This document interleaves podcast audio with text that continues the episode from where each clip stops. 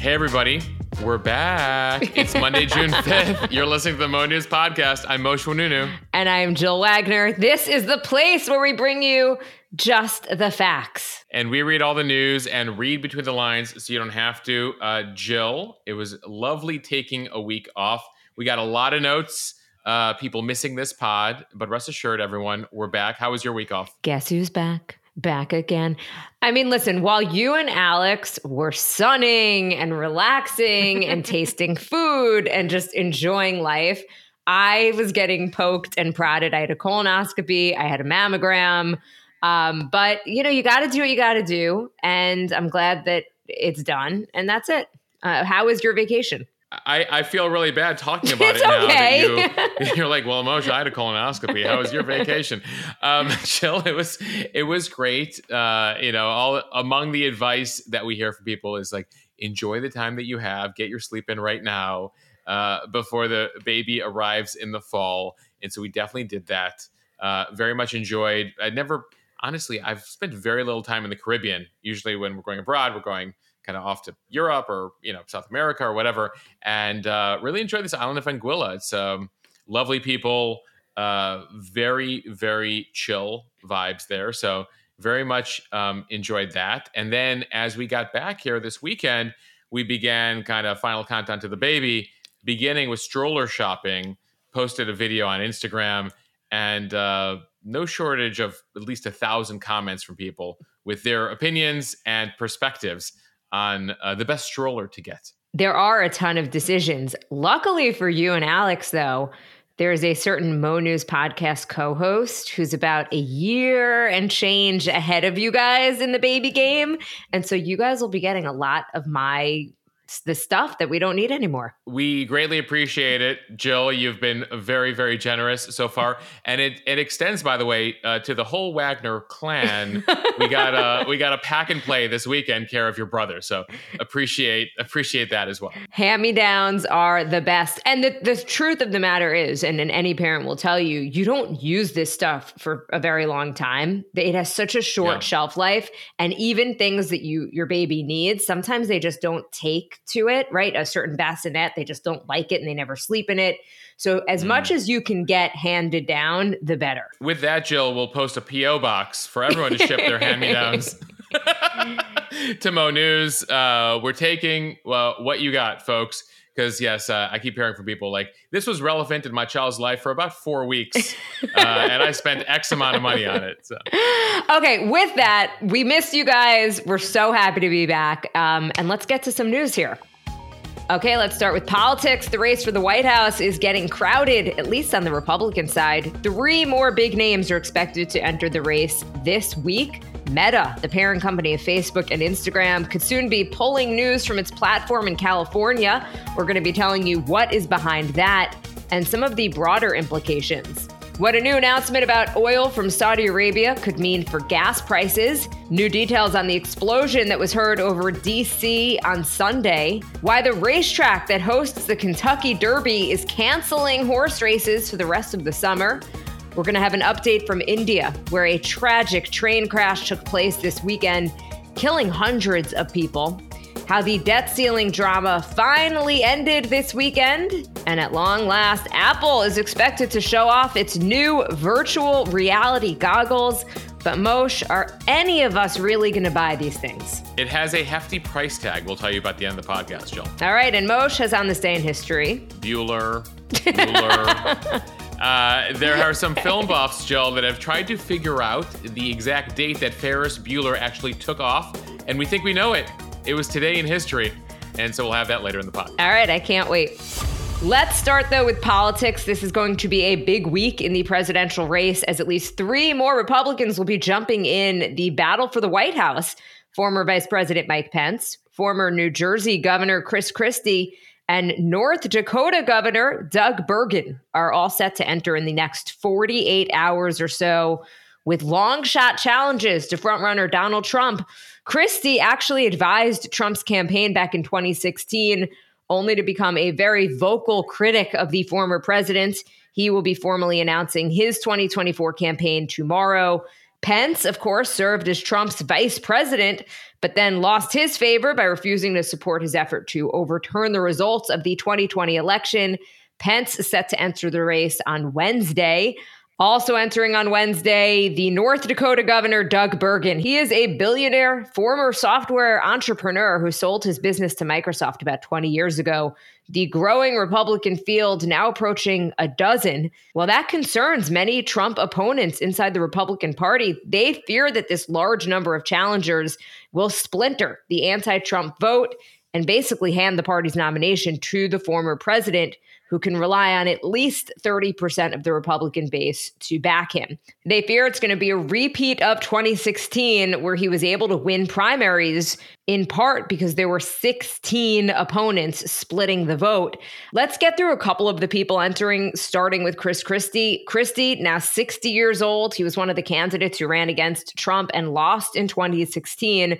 While he defended and advised Trump early on in his presidency, even advising him for debates in 2020, he has since become one of Trump's most vocal critics during a recent town hall in New Hampshire Christie called Trump, quote, a failure on policy and a failure on character.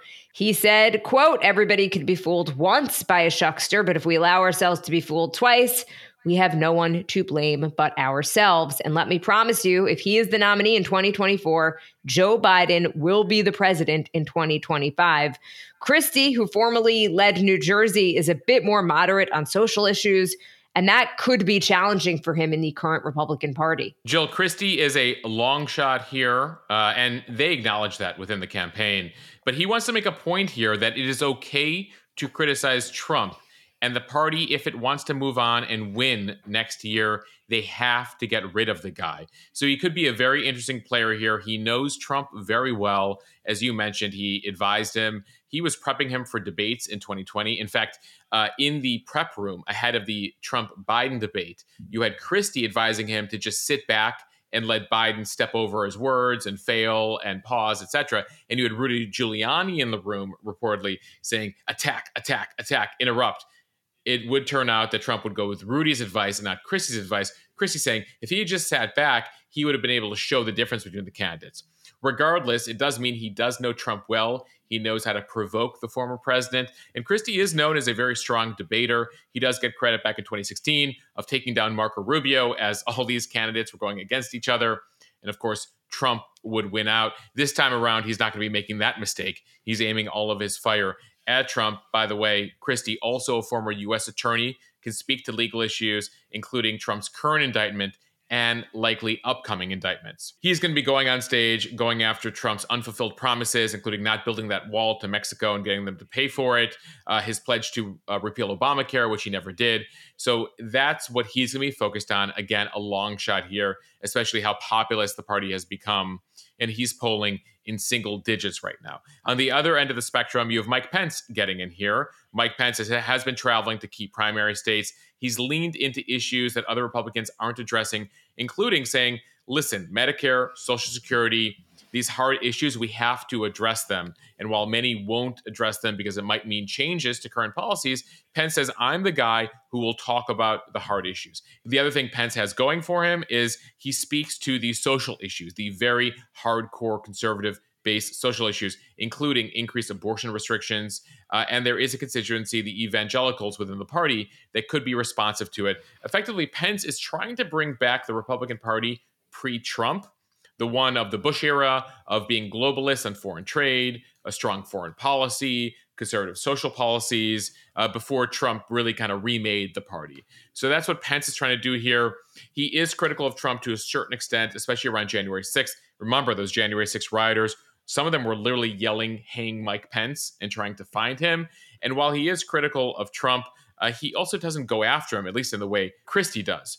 So you have those two getting the race. You also mentioned the North Dakota governor, who uh, we don't know that much about. We'll get a better sense of that on Wednesday. And that adds to Ron DeSantis, Tim Scott, the senator from South Carolina, uh, former UN ambassador Nikki Haley, former Arkansas governor Asa Hutchinson, and several others. And by the way, we're not done yet. The mayor of Miami, Francis Suarez, also considering getting in here and the Virginia governor, Glenn Youngkin, uh, also saying that he's considering a bid here. So uh, this race could be, uh, you know, Baker's dozen. We might get up to the 16 number of uh, of 2016. Though keep in mind the record holders right now are the Democrats. There were 26 Democratic candidates in 2020, and that was the uh, group that Biden would eventually emerge from. All right, moving on. Some big changes could be coming to the way we get news on social media and it begins in California. Meta, which owns Facebook and Instagram, may start blocking users in the state from reading, posting, or sharing any news on their feeds. That is, if the state passes a law that would require tech platforms to pay news publishers for the content. The law in dispute is called California's Journalism Prevention Act which is sort of a weird name, no, Moshe? Um, I, I, think they they tried to keep it tight here. I think the the idea here is that companies like Meta and tech companies are preventing journalism from happening. They're just but missing a few point. words. okay. Yeah, um, NPR, though, explains it this way this would basically be a tax on the advertising profits that tech platforms make from distributing news articles. A large majority, about 70% of the money collected from this law, would support newsrooms throughout the state whose advertising revenues have nosedived as more news is consumed on social media. The bill's author is Assemblywoman Buffy Wicks. She argues that it could be a lifeline to local news organizations that have been decimated by the internet boom. Wicks said at a hearing last month that more than 100 California news organizations have shut down in the past decade. And with that, newsrooms have been absolutely decimated. Yeah, this is a real thing. And by the way, if you read uh, local newspapers, once great local newspapers in California these days, um, you know, some of them are just filled with national wire copy from the AP um, and other agencies because they don't have local reporters anymore, uh, especially when you get beyond the front page. The numbers nationally are astonishing here. Uh, nearly 40,000 newsroom jobs have been eliminated over the course of the last decade. Nearly 400 U.S. newspapers have gone out of business in just the last three years. That averages out to two per week. And there are entire areas of the country, Jill, that we now call news deserts, where there are just no local papers, not even weekly papers anymore. And as we know, local news are the uh, reporters that are investigating uh, companies that might be polluting in the area, uh, corrupt uh, government officials, uh, informing you about what's going on. And that is a, a real issue in some communities where they literally just don't know what's happening in their towns and communities anymore. Some will say this is a free market and, you know, they didn't know how to manage the business and handle digital. At the same time, many of them, including uh, government officials, point the finger at Meta and the tech companies for basically eating into the entire advertising world that uh, once advertised, companies once advertised with local newspapers. They no longer do that. They do it with Facebook and they do it with Google, etc. So now news outlets say it's time for Meta to pay up. But Meta says not so fast here. And so what's happening here is Meta saying it'll just stop publishing news. Like they're done. They're not going to provide news on Instagram and Facebook, uh, where bans like this uh, might be put in place. A spokesperson telling NPR, it's pay or remove the news. Our hand is being forced. And Meta's move here is not an empty threat. After Australia, the entire country of Australia, signed a law forcing social platforms like Meta to pay for news a couple years ago, Facebook blocked all news articles across all of Australia. Google was also ready to pull its search engine from the country entirely. Traffic to Australian news websites plummeted. It shows how powerful these tech websites are at news distribution. Eventually, though, in the Australian example, they gave in and settled with Australia and made a deal to pay news publishers. One Columbia journalism professor did the math. He found it generated nearly $150 million for news organizations down under. That is a game changer for media organizations struggling to survive in this digital era. Uh, Joe, uh, this California thing still ongoing, but we're already going to see a bit of this in Canada. Canada, following the example of Australia here, also has a piece of legislation uh, going through Parliament there that's going to force tech companies like Meta to pay news organizations. Uh, in a blog post last week, Meta said it's going to start cutting off news content on Instagram and Facebook in Canada, randomized if you're a Canadian news user, uh, and also randomized for news outlets but to give uh, folks a sense that they're serious here with that threat. So again, we went back and forth in Australia. Canada is doing this to try to save their news industry, and here in the U.S., at least, uh, you see the move in, uh, in California. Uh, back to California, the state senate still needs to approve the bill. The governor needs to sign it. California, the first U.S. state to try this type of model. Depending on how it goes, though, it could be the first of many. Meanwhile, a sign of how much turmoil there is in the news industry, Gannett, which is the biggest newspaper chain in the country, they're going to be hit by the biggest staff walkout in history. Employees are protesting the company's leadership for basically gutting the newsroom to cut costs. Yeah, Gannett, uh, known for USA Today and hundreds of newspapers across the country. Um, just one of the major companies that, again, is seeing such diminished ad revenue that uh, they're forced for cuts, and then now you have the staff protesting that. Uh, Jill, we'd also got a few questions from people asking, what does this mean for Mo News? Yeah, what does it mean for Mo News?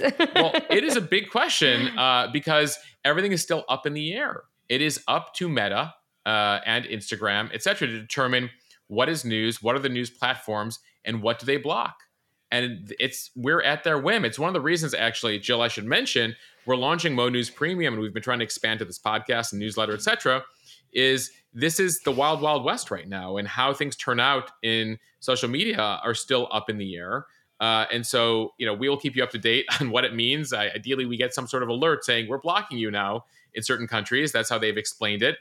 Um, in the meantime though one way you can support us continuing to do what we do and expanding in this sort of murky environment is by joining Mo News Premium. You can do that over at mo.news slash premium for just $7 a month. You can support our work, get access to our private Instagram account, extra podcasts, and more, help sustain us. Again, that is Mo News Premium. We're also offering two free months right now on the annual Mo News Premium package at mo.news slash premium. Had to put in a plug there, Jill, because we're also looking to uh, survive and thrive in this crazy environment, this crazy media world. Speaking of surviving and thriving in this crazy media environment, Let's get to some of our sponsors before we get to the speed read.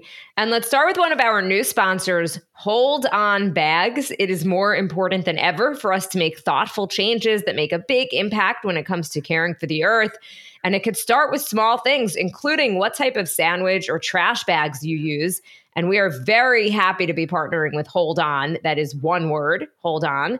It is a company that's all about finding a better way to go about our daily chores. Trash bags and kitchen bags are necessary staples, but it turns out that they don't need to be 100% plastic, which in most cases cannot be recycled.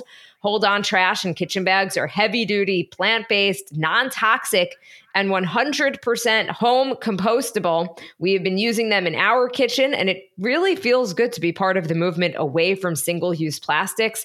They break down in weeks and not centuries. Uh, they are offering a special deal to the Mo News audience to shop plant based bags and replace single use plastics all over your home. Visit holdonbags.com slash Mo News or enter Mo News at checkout to save 20% off your order. Moshe, I will mention that we have been using HoldOn bags in my house. My husband didn't really know what they were. And after a couple of weeks of using them, he's like, I love these bags. What what are these? Where did you get them? Because they feel great. We're using them as well. And again, there's just so much the amount of plastic waste we create um, is insane. And you know, if you guys don't know already, most plastic not recyclable. Despite what you may have learned through the years or put in your recycling bin, that plastic does not actually get recycled, uh, and so that's why it's so great to be using these bags. All right, sustainability has never been more simple. That is HoldOn Bags, H O L D O N Bags.com slash Mo News or enter Mo News to receive twenty percent off your order. All right, now to athletic greens. We're talking about health trends and food trends on this podcast. We all know how hard it is to get all your nutrients, your probiotics, all the things that your gut needs on a daily basis. One way to try to get all of them, though, is through Athletic Greens AG1 powder. It's just one scoop with a glass of water in the morning. Athletic Greens AG1 powder is easy, quick. It lets you get on with your day knowing that you've gotten 75 important ingredients, including tons of vitamins and minerals. It also has pre and probiotics in its mix to support digestion and gut health. The founder of Athletic Greens was having trouble getting all his nutrients, and that is what had led him on this journey to create the AG1 powder. With your first purchase of AG1, Athletic Greens is giving Mo News listeners a free one-year supply of their vitamin D, as well as five free travel packs. You can visit athleticgreens.com slash Mo News to take advantage of this offer, where you can get a discounted monthly subscription or try it just one time for just a month. Again, it is athleticgreens.com slash Mo News, M O N E W S for this special deal. It's an opportunity to really start to take ownership over your health. All right, time now for the speed read from the Washington Post. With just two days to spare, President Biden signed legislation on Saturday that lifts the nation's debt ceiling, averting an unprecedented default on the federal government's debt. It ended the months long drama that unnerved financial markets at home and abroad and caused anxious retirees and social service organizations to make contingency plans in case the country was unable to pay all of its bills.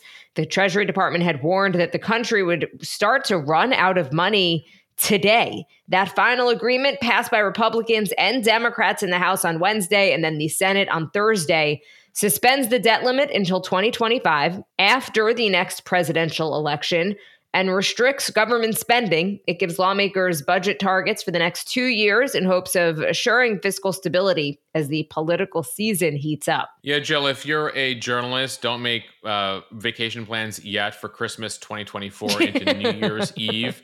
2025 because that's the next deadline. So, uh, as they typically do in Washington, they've kicked the can for about 18 months here. They got a deal, and we knew they would get a deal, but they would wait until the end. They cut this one super close, again, 48 hours out. Biden gave an address to the nation. Many of you probably missed it on Friday night from the Oval Office. Uh, he spoke briefly about bipartisanship, said that neither side is happy, but the country got what it needed. And, uh, you know, it is possible for Democrats and Republicans to come to compromises in Washington. Many Republicans declared victory, saying they got Biden to budge, they got him to negotiate. He had resisted for months to negotiate. He wanted a clean debt ceiling lift with no um, cuts on his side. Eventually, Republicans forced him to the table. Uh, and so they were able to say they were able to get um, some needed agreements there in this 99 page bill including new work requirements for older Americans who receive food aid. Uh, they greenlit a new natural gas pipeline that runs from West Virginia to Virginia that many Democrats had opposed and still oppose. That includes environmentalists who are uh, very critical and up in arms um, over this agreement. Some environmental rules were modified to help streamline approvals for these energy projects. Uh, and uh, you do have uh, some agreements here from Democrats about how much they can spend in the coming years. From the AP now, a heads up to everybody who has been enjoying cheaper gas prices the last few months and who hasn't. Saudi Arabia says that it will again reduce how much oil it sends to the global economy, taking a unilateral step to prop up the price of crude oil. And this is after two previous cuts to supply by major producing countries in what's called the OPEC alliance had failed to push oil prices higher. The Saudi cut of 1 million barrels a day, which will start in July, comes as the other OPEC plus producers like Russia and Mexico agreed in a meeting in Vienna to extend earlier production cuts through next year.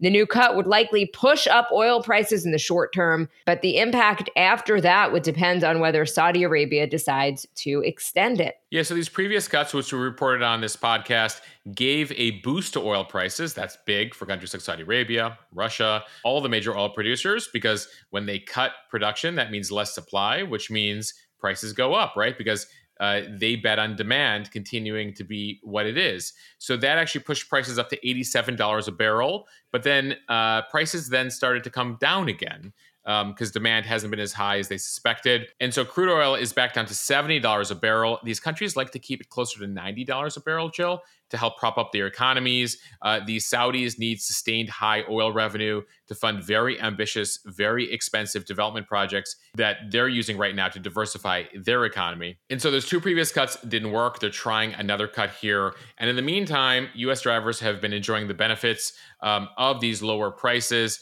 Uh, the average being about $3.50. That's down a dollar from a year ago at this time. The energy prices also welcome in Europe where they've seen prices the lowest since uh, Russia invaded Ukraine. Now, the Saudis are hoping to bring those prices back up again. It will be interesting, though, because these are a variety of countries. You have the OPEC hardcore oil producers, then you have what you called OPEC Plus, which are these extra countries Mexico, Russia, um, beyond OPEC, and they all shake hands and make these agreements. But some of them don't abide by these agreements. For example, the Russians uh, will talk about cutting, but they need so much money to fund their war they haven't actually followed through on certain cuts. So it remains to be seen whether they all follow through with what the Saudis called for here. And it's a really tricky dance these OPEC countries play here on the global economy because they want to cut production to increase prices, but they don't want prices to go so high, typically not more too much above $100 a barrel, because that then hurts the economies, brings up inflation, and then ends up cutting demand. So they're really playing with the dials of the global economy here to try to um, uh, get as much profit as possible without completely burning and wrecking uh, the global economy. From the Guardian newspaper, a loud noise rocked DC on Sunday afternoon and sent some residents into a brief panic. It turns out it was a sonic boom from a flight authorized by the U.S. Department of Defense, according to officials.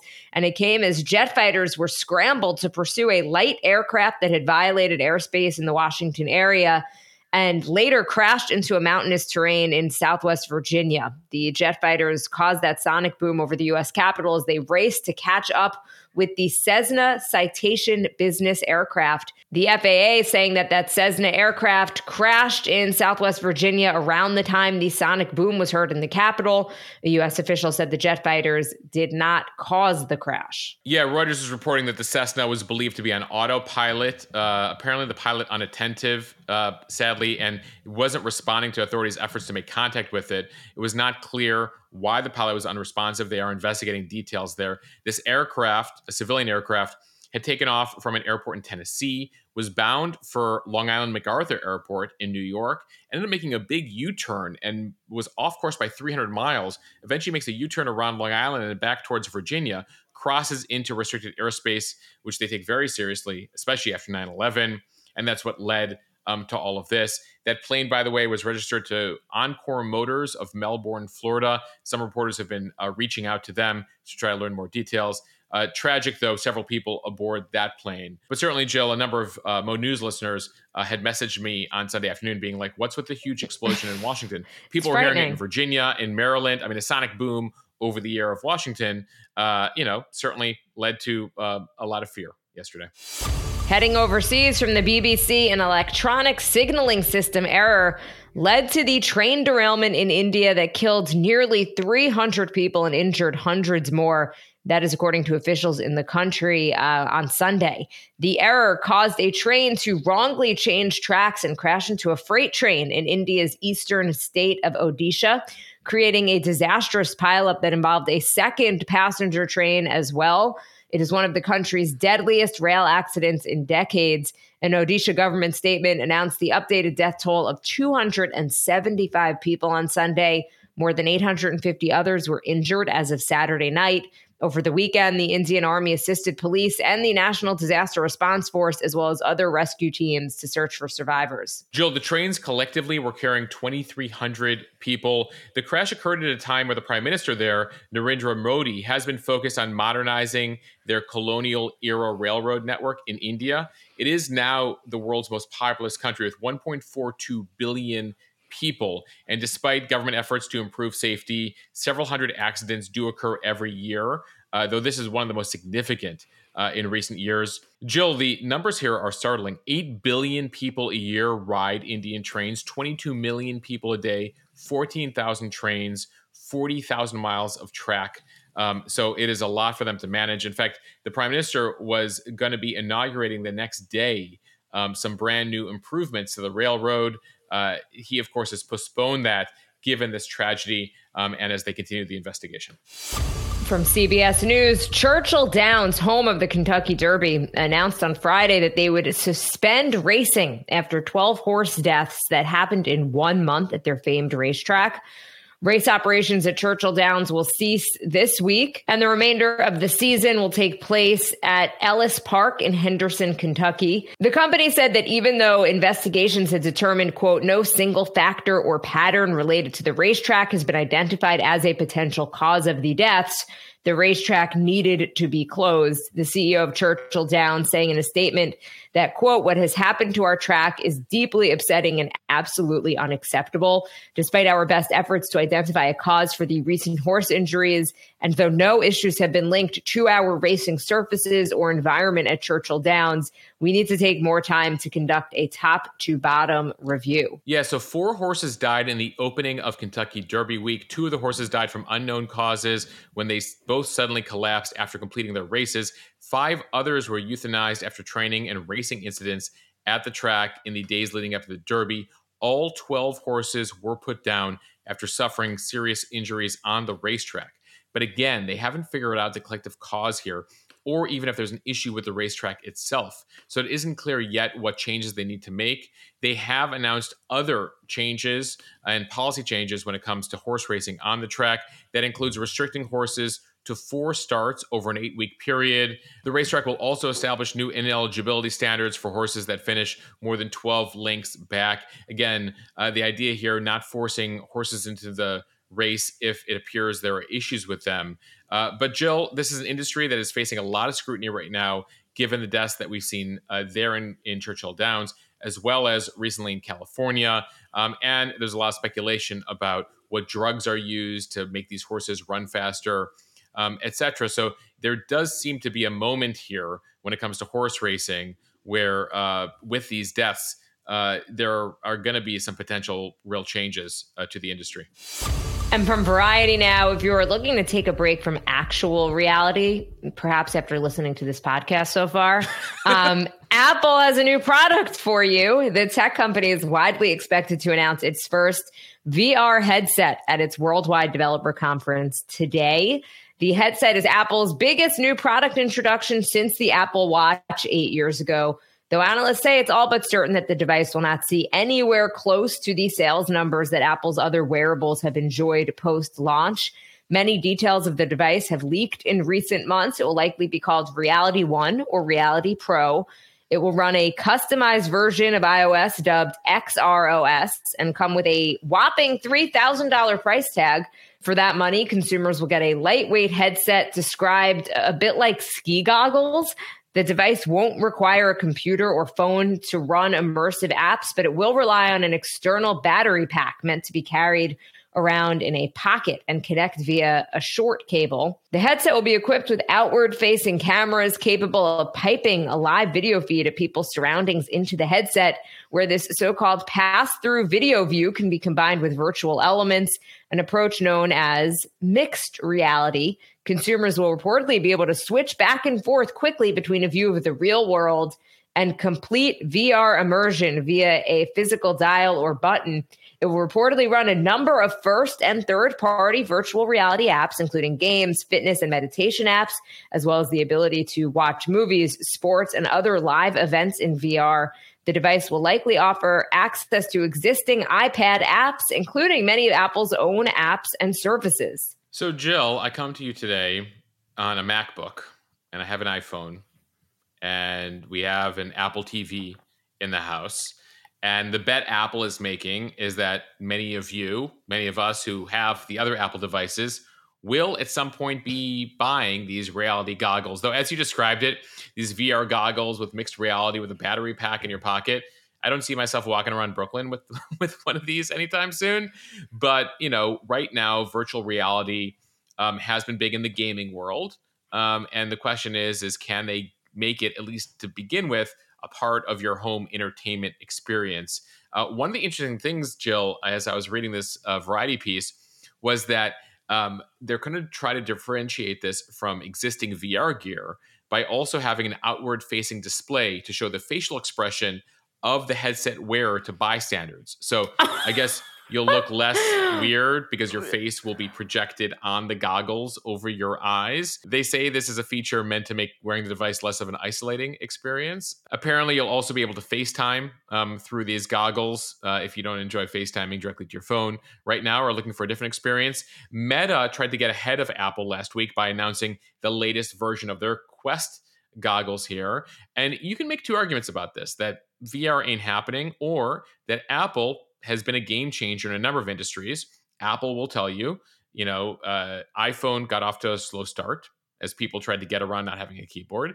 That the watch got off to a slow start and uh, sales quickly picked up. And they, you know, hope for the same thing to happen in this VR space. Again, it depends. Will this just be a gaming thing or will this move on to other things? Meta's made its attempt uh, to try to get you into the metaverse, so to speak. And so Apple, by the way, has lowered expectations here. Initially, they were hoping for 3 million of these goggles to be sold in the first year. Now it looks like they're just uh, expecting 900,000 of them to be sold at $3,000 a pop. Okay, June 5th, 2023, Mosh. This will either be my worst call or my best call ever.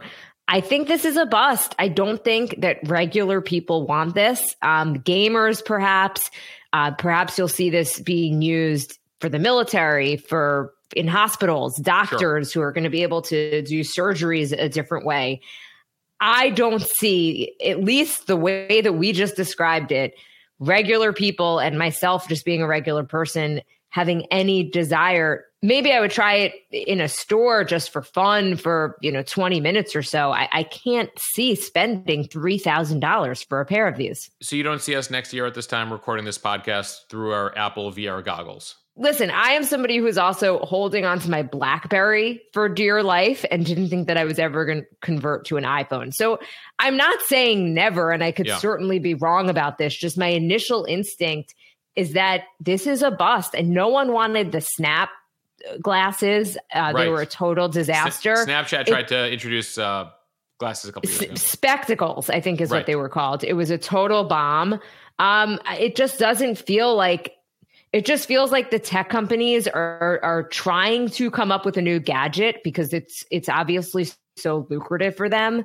Um, and the public it, doesn't really seem to be interested. It reminds reminds me of the Mean Girls quote: "Stop trying to make fetch happen." Stop trying to make virtual reality exactly. All right, let's go to On This Day in History on this June 5th. Uh, we'll start in 1968 on this day, Jill. While running for president, Robert F. Kennedy was fatally shot, assassinated on this day by an assassin named Sirhan Sirhan in the Ambassador Hotel in LA. He would die the following day. Um, Kennedy, at that point, had major momentum uh, behind him and was on his way to becoming the Democratic nominee that year for president. I should add here, Jill, as we mentioned previously on the podcast, uh, his son, Robert F. Kennedy Jr., currently running for president himself. All right, fast forward to 1981. Today, June 5th, 1981, the CDC put out its first weekly report describing a rare lung infection. It said they found among a group of gay men in LA. The article called it a type of pneumonia, it would mark the first time that the disease that would later become known as AIDS was described in a report. A few physicians and public health workers in coastal cities at the time had noticed strange infections in otherwise healthy gay men in the years prior, but the report served to put the phenomenon on the record. It would take a couple years, though, before the government would start to take that more seriously. All right, Jill, moving on to pop culture. As we teased at the top of the podcast, on this day in 1985, Ferris Bueller and a couple of friends took the day off. So it's not official in the movie, but some internet sleuths have been trying to figure it out for years. Like, what was the day Ferris Bueller took off? Because, you know, who among us doesn't have a few hours on their hands to try to figure out and scrutinize film footage? Well, based on the footage of the baseball game they attended, the Cubs game that uh, they showed in the movie that day, it appears to have been from a June 5th, 1985 game. Others, though, dispute it, Jill. They've scrutinized the footage and they believe, based on that and the parade they were in, it had to have been a day in September. We here at Mo News, though, Jill, I should say, are going to go with June 5th. I think we're making that call. As the Chicago native here, I think uh, I'm very comfortable with you making this decision for us uh, as an organization. Jill, by the way, in 1985 being a big year for um, iconic moments in film. So June 5th, 1985, we believe is the year was the date that Ferris Bueller took off. October 26th of that year is the day that Michael J. Fox and Doc would go into the future. I should say, go into the past. So 85, a big year in in kind of fake movie date history, if you will. Roads, where we're going, we don't need roads. I think that's the quote. Yeah. we'll go Jill, with it. Jill, I'm very comfortable with you making the call. That is the quote from Back to the Future. All right, Jill, we're going to end here with a little bit of music history. Take a listen.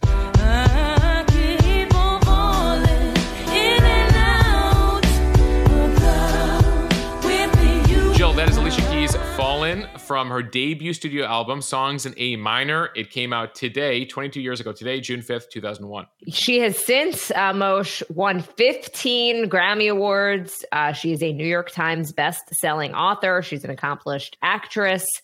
Uh, and she was on The Voice as a coach for a few seasons. Yeah, and of course she's married to uh, artist producer Swizz Beatz. They have a couple kids together um, and you know continues to really be in the zeitgeist. She's influential also when it comes to activism um, and philanthropy, etc. So mark this date when many of us were introduced to her for the first time. All right, we want to thank you for listening to the Mo News Daily Podcast. Follow us and subscribe so you don't miss an episode, and review us in the App Store so we can continue to grow. Jill, it's good to be back. I hope uh, we aren't too rusty for everybody. I feel like uh, hopefully we caught you up on the most important things happening this past weekend. And for those of you looking for more, please consider joining Mo News Premium over at mo.news slash premium. Also, subscribing to our newsletter um, now daily. Uh, it's been out for a few weeks now uh, getting great feedback there.